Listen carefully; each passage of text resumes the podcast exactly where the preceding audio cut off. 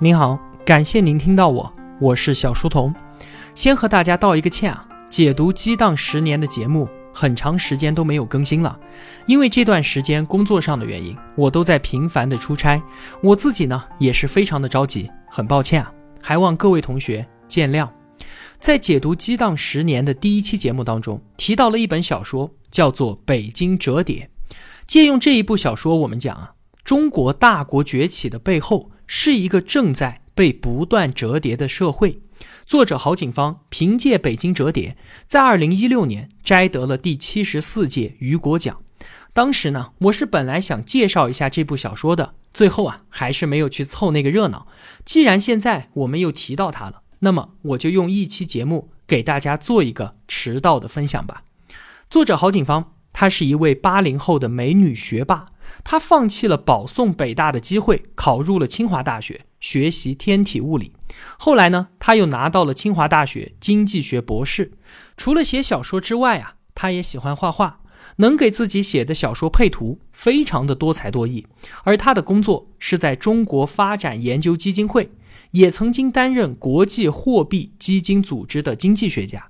在这些地方啊，他可以接触到各国的领导人，以及世界五百强企业的总裁，还有 CEO。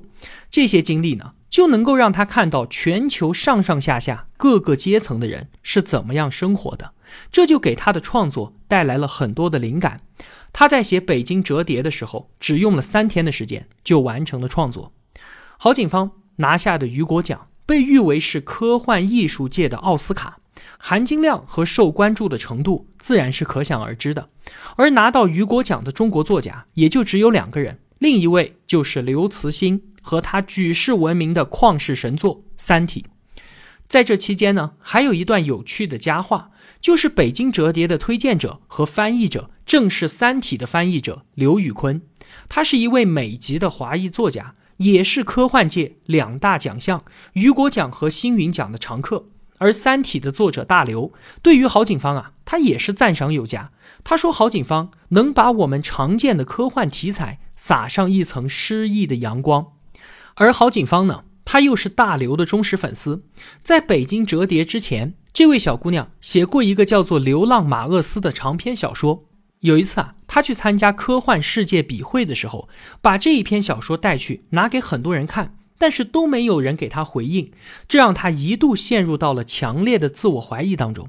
而直到几个星期之后，有一封邮件反馈，上面说啊，你创造的世界绝无仅有，你的小说当中有一种别的科幻作家都没有的色彩，就像是消失了很久的金色夕阳，它又回来了。发件人署名刘慈欣，这让作为粉丝的郝景芳是破涕为笑。反正啊，不管怎么说，这三位雨果奖的金牌选手，郝景芳、刘慈欣和刘禹洲，真的可以说是惺惺相惜啊。那么，《北京折叠》相较于《三体》，郝景芳他自己说：“我自己写小说的时候，更加关心的是故事里面每一个个体内心的情绪、想法还有思考。我更关心的是每一个作为单独个体的人。”而不是像《三体》那样叙述的是全人类、全宇宙乃至是全体生物的集体命运。虽说啊，《北京折叠》他拿到了科幻界的奥斯卡雨果奖，但是这部小说当中科幻的部分也只有城市可以被折叠的设定，除此之外，可以说都是对于现实社会的映射。所以啊，有人就打趣的说，一部现实题材的小说怎么能够拿到科幻界的大奖呢？也许啊，是因为他借助科幻小说的外壳，残忍地卸下了现实社会的滤镜。那么，《北京折叠》它到底说了一些什么呢？现在啊，我们就来简单的聊一下。话说啊，在一百年之后的北京城市呢，被分割成了三个可以折叠的空间，在同一时间之内，只有一个空间的人可以在地面上面生活。三层空间以四十八小时为一个周期，轮流翻转。第一个空间住着社会精英，他们有能力也有权利，影响着整个社会的资源配置。在这一空间当中啊，只住着五百万人，他们从早上六点到第二天早上六点，在地面上生活二十四个小时。第二层空间生活着两千五百万人，他们是这个城市的中产阶级，每天都在忙碌的工作，这里的一切都充满了秩序。他们从早上六点到晚上十点，在地面上生活十六个小时。而第三层空间当中生活的，则是最庞大也是最无力的五千万居民。他们只是从事着最基本的工作，其中有两千万是垃圾工，其余的呢靠贩卖衣服、食物、燃料和保险过活。他们的时间自然也是最少的，从晚上十点到第二天早上的六点，在地面上只能生活八个小时，因为都是在夜晚，所以他们看到的太阳，他们所享受到的阳光，都是第一空间的人为他们制造的。那没有露出地面的时间要怎么办呢？所有的居民都要钻进自己家里的休眠舱当中，被气体催眠，一直睡到下一次露出地面。在每个四十八小时的周期当中，第一层的人被催眠二十四个小时，第二层的人则被催眠三十二个小时，第三空间的人则要被催眠四十个小时。三个空间的人拥有截然不同的身份和地位，是绝对不允许互相穿行的，不然就有牢狱之灾。那我们的故事啊，就是在这样的背景设定之下展开的。故事主线非常的简单，主人公叫做老刀。是一位生活在第三空间的垃圾工，他从二十岁开始啊，就在垃圾站里面兢兢业业的工作着，每个月拿着一万块钱的工资，只能够勉强温饱，生活处处是捉襟见肘。四十八岁还一直未婚，但是他有一个叫做糖糖的养女，是他从垃圾站门口捡回来的。眼看啊，糖糖就要上幼儿园了，老刀想把她送去一所稍微好一点的学校，因为那里有糖糖喜欢的音乐和舞蹈课程。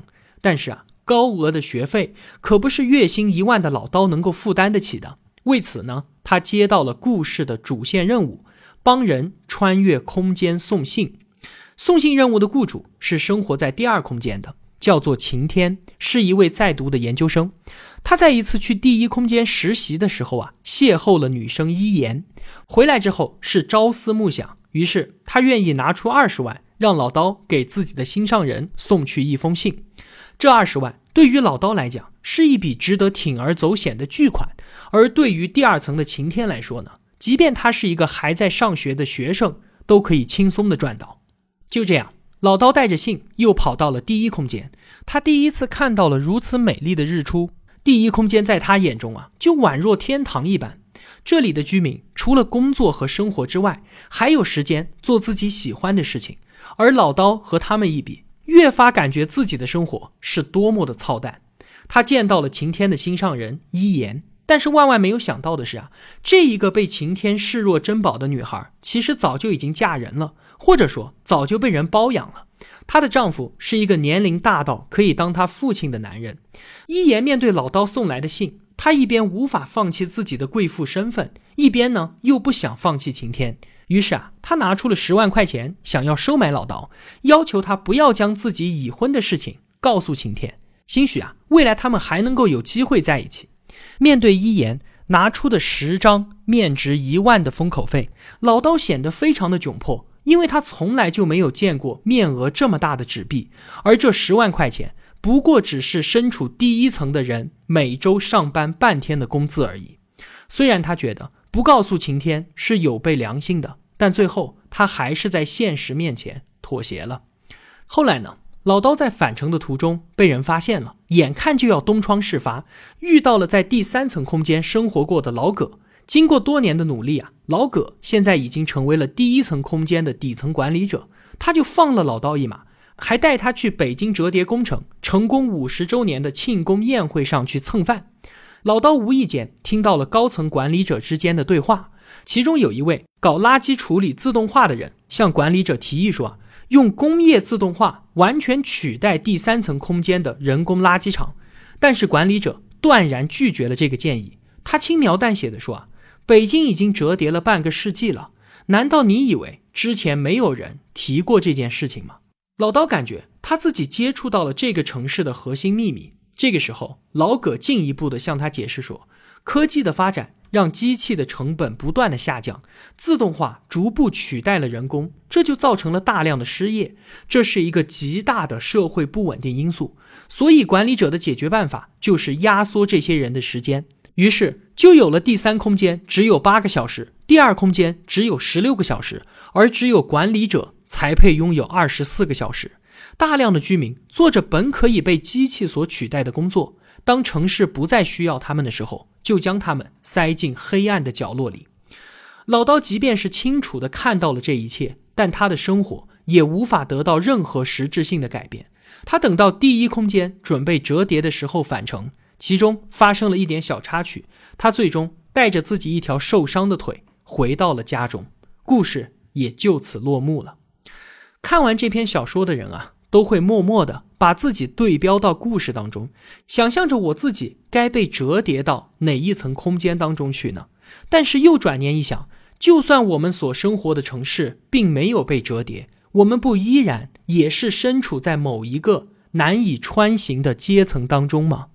好了，我们现在可以来聊一聊北京折叠它所映射的社会现实了。故事的起因是老刀希望糖糖能够受到更好的教育，鲤鱼跳龙门，有朝一日从第三空间穿行到第二空间，过上更好的生活。这应该是普天之下。最朴素的父母心了吧？但是啊，贫穷本身它就是一种专制，在其治下的环境、教育、见识，乃至我们所能够想到的所有资源，都会因为贫穷而被限制、被固化。富者恒富，穷者越穷，这样的马太效应，应该就是这世间最冰冷的规则了吧？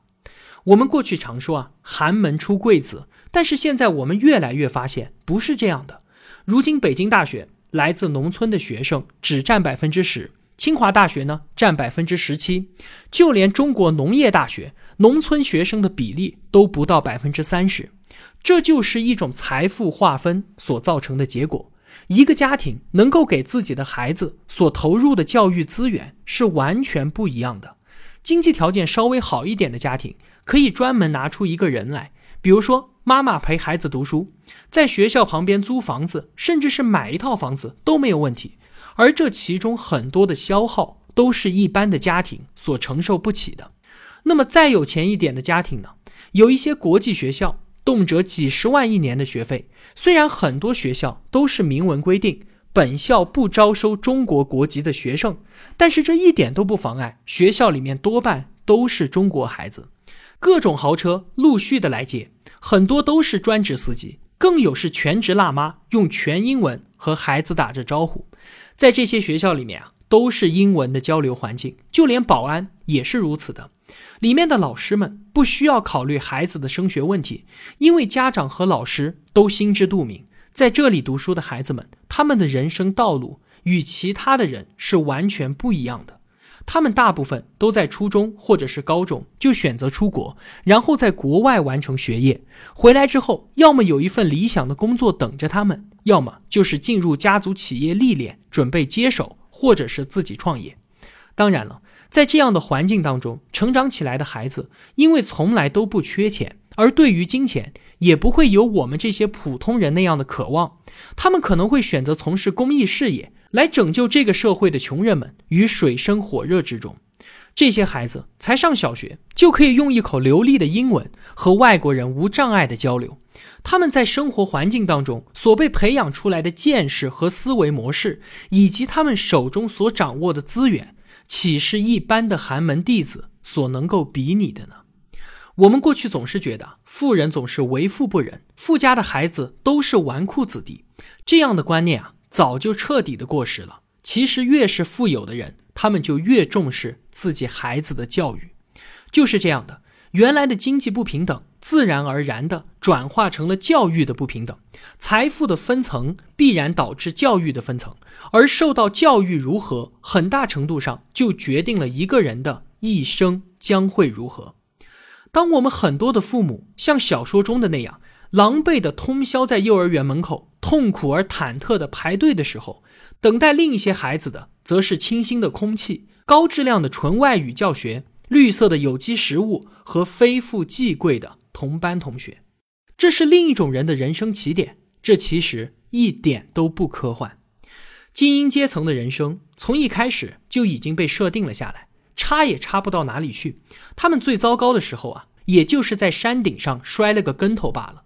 也不会因此就滚落到山脚下，这样的道理残酷而森严。即使是山顶上的草，也要比平地里的白杨站得更高。只因为他生下来的时候就在山顶上。在几年之前，我在网上看到一个新闻，说北京有一所国际学校，为了应对雾霾，花了三千万搭建了一个防霾帐篷，把整个学校覆盖在其中。里面的孩子们虽然也可以和其他学校的孩子一样在操场上面做操，但是不一样的是，他们享受着过滤之后的干净空气。这些国际学校的院墙就是阶层之间的巨大鸿沟，在这些深不见底的沟壑当中，所倒映出来的，则是另一个中国。几年之前，柴静制作的抗霾纪录片《穹顶之下》当中有一句意味深长的话，他说啊，不管怎样。空气对于我们每个人来说都是平等的，但是很抱歉，这句话错了。像是北京折叠这样的反乌托邦设定，在好莱坞的众多电影当中啊，也是屡见不鲜的。像是《饥饿游戏》《极乐空间》《雪国列车》等等，他们都是在讲述社会阶层之间的鸿沟越来越宽，直到在物理意义上被完全的隔绝开来。不过呢。掌权者还是需要依靠剥削底层的劳动者，才能够维持自己的财富和权利的。但是在北京折叠当中则不一样了，连同老刀在内的两千万生活在第三层空间的垃圾工人们，他们的工作是完全可以被机器人彻底取代掉的。但是为了让他们有事情可以做，这部分工作是被施舍般的保留了下来。他们每天做的事情啊。对于整个经济社会的进步已经没有任何的贡献了。换言之，他们就连被剥削的价值都彻底的丧失掉了。我们曾经以为啊，互联网和新科技的发展会让人与人之间越来越平等，所有的信息和知识通过互联网变得触手可及，我们所有人的价值取向、所有的好恶都在网上得以流动起来，它会把人与人之间的距离拉近。把我们彼此之间都联系起来，所谓的互联网把整个世界变平，就是这个道理。但是到了现在呢，我们发现啊，根本就不是这样的。比方说啊，社会上的精英们，他们利用互联网的便利，极大的加速了自己的成长速度，不断的完善自己，这反而增大了与其他人的差距。而更多的人呢？则沉浸在互联网的无用社交和网络游戏当中，大量的杀死自己的时间。而随着人工智能等等科技的长足进步，基本也将不需要底层的劳动力了。所以啊，在北京折叠当中，它所延伸出来的就是互联网和科技在拉大人与人之间的距离，直到底层劳动者的价值消失，就连被剥削的意义都丧失殆尽。说到这里啊，是不是很像我们之前分享过的尤瓦尔·赫拉利的《未来简史》？其中所提到的，随着科技的发展，社会将出现两个新的阶层：一边呢是通过科学技术对于自身改造进化的神人，而另一边则是诞生数量庞大的无用阶级。这些人在政治、军事和经济领域都将彻底的失去价值，而郝景芳。给这些人的出路就是被气体催眠，他们生命中的大量时间都被塞进了沉沉的黑夜当中，而短暂的醒来之际，也是去做那些毫无意义的工作。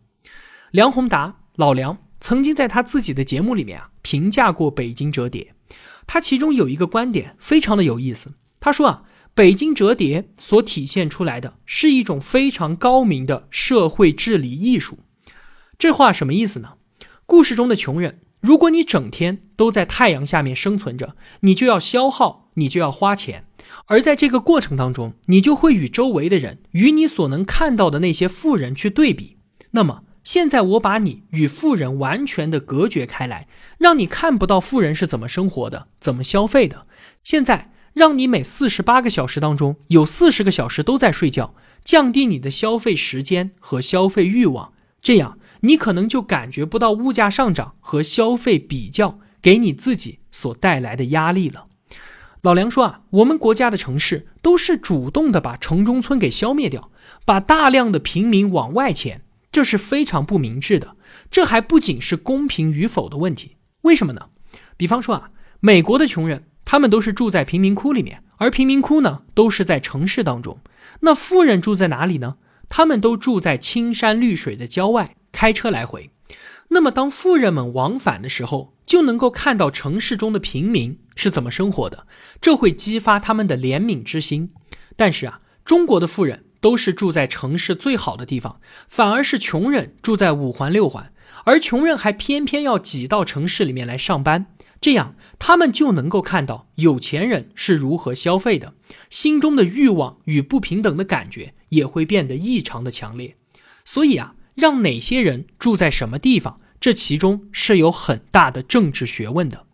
我们在城市里面应该给穷人一个生存的空间和天地，也同时让富人比较多的接触到穷人社区，而不让穷人更多的暴露在富人面前，眼睁睁的看着富人每天是怎么生活的。北京折叠当中的三层分法，它就是一种回避，是对于底层阶层的麻痹。索性让你每天看到的周围也都是穷人，那自然也就无所谓了。毕竟啊，没有几个人会像老刀一样冒着风险跑到第二空间、跑到第一空间去看那些有钱人。你想啊，他看完之后心里还能像原来一样的平静吗？人家少妇一言，随便就能够拿出十万块钱。一万块钱一张，老刀一辈子都没有见过面额那么大的钞票，所以这些底层的人如果天天看到的都是这些，他们心中将涌动着一些什么呢？这就是映射社会中一个很不稳定的因素。那我们刚才说了那么多，让大家都很不舒服的事情，社会的分层真的会到这个地步吗？我们说啊，应该是不会的。为什么呢？因为当社会发展到社会阶层之间完全固化、无法流动的时候，底层人民会表现出一种极大的绝望。这种绝望，它本身就是一种巨大的不稳定因素，这非常容易引发一些剧烈的变化。那这样一来，上层也就无法维持原有的优势了，所以他们也一定会主动考虑要与底层的民众和解。怎么让更多的人拥有更好的生活空间？只有彼此的合作才能够达成共赢，否则一旦发生巨变，上层也得不到他们想要的东西，而底层的人民自然也会失去更多。其实啊，政治和社会治理它本身就是妥协的艺术，怎么通过和平的方式来解决问题？通过剧烈的冲突、社会动乱，甚至是战争，解决社会不同阶层之间因为利益不同所产生的冲突，是所有人都不能接受的。所以啊，等到那个时候，自然会出现解决办法的。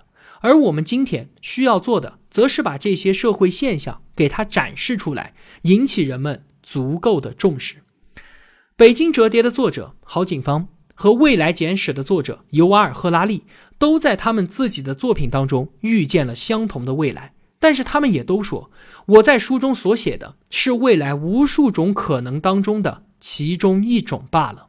当然，我并不希望这样的事情发生。我邀请所有的人一起参与改变这个未来。好了，今天的节目就是这样了。后面的时间呢，我会抓紧时间更新《激荡十年》的。拖更太久，再次抱歉。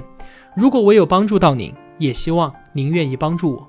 我用跨越山海的一路相伴，希望得到您用金钱的称赞。我是小书童，我在小书童频道与您不见不散。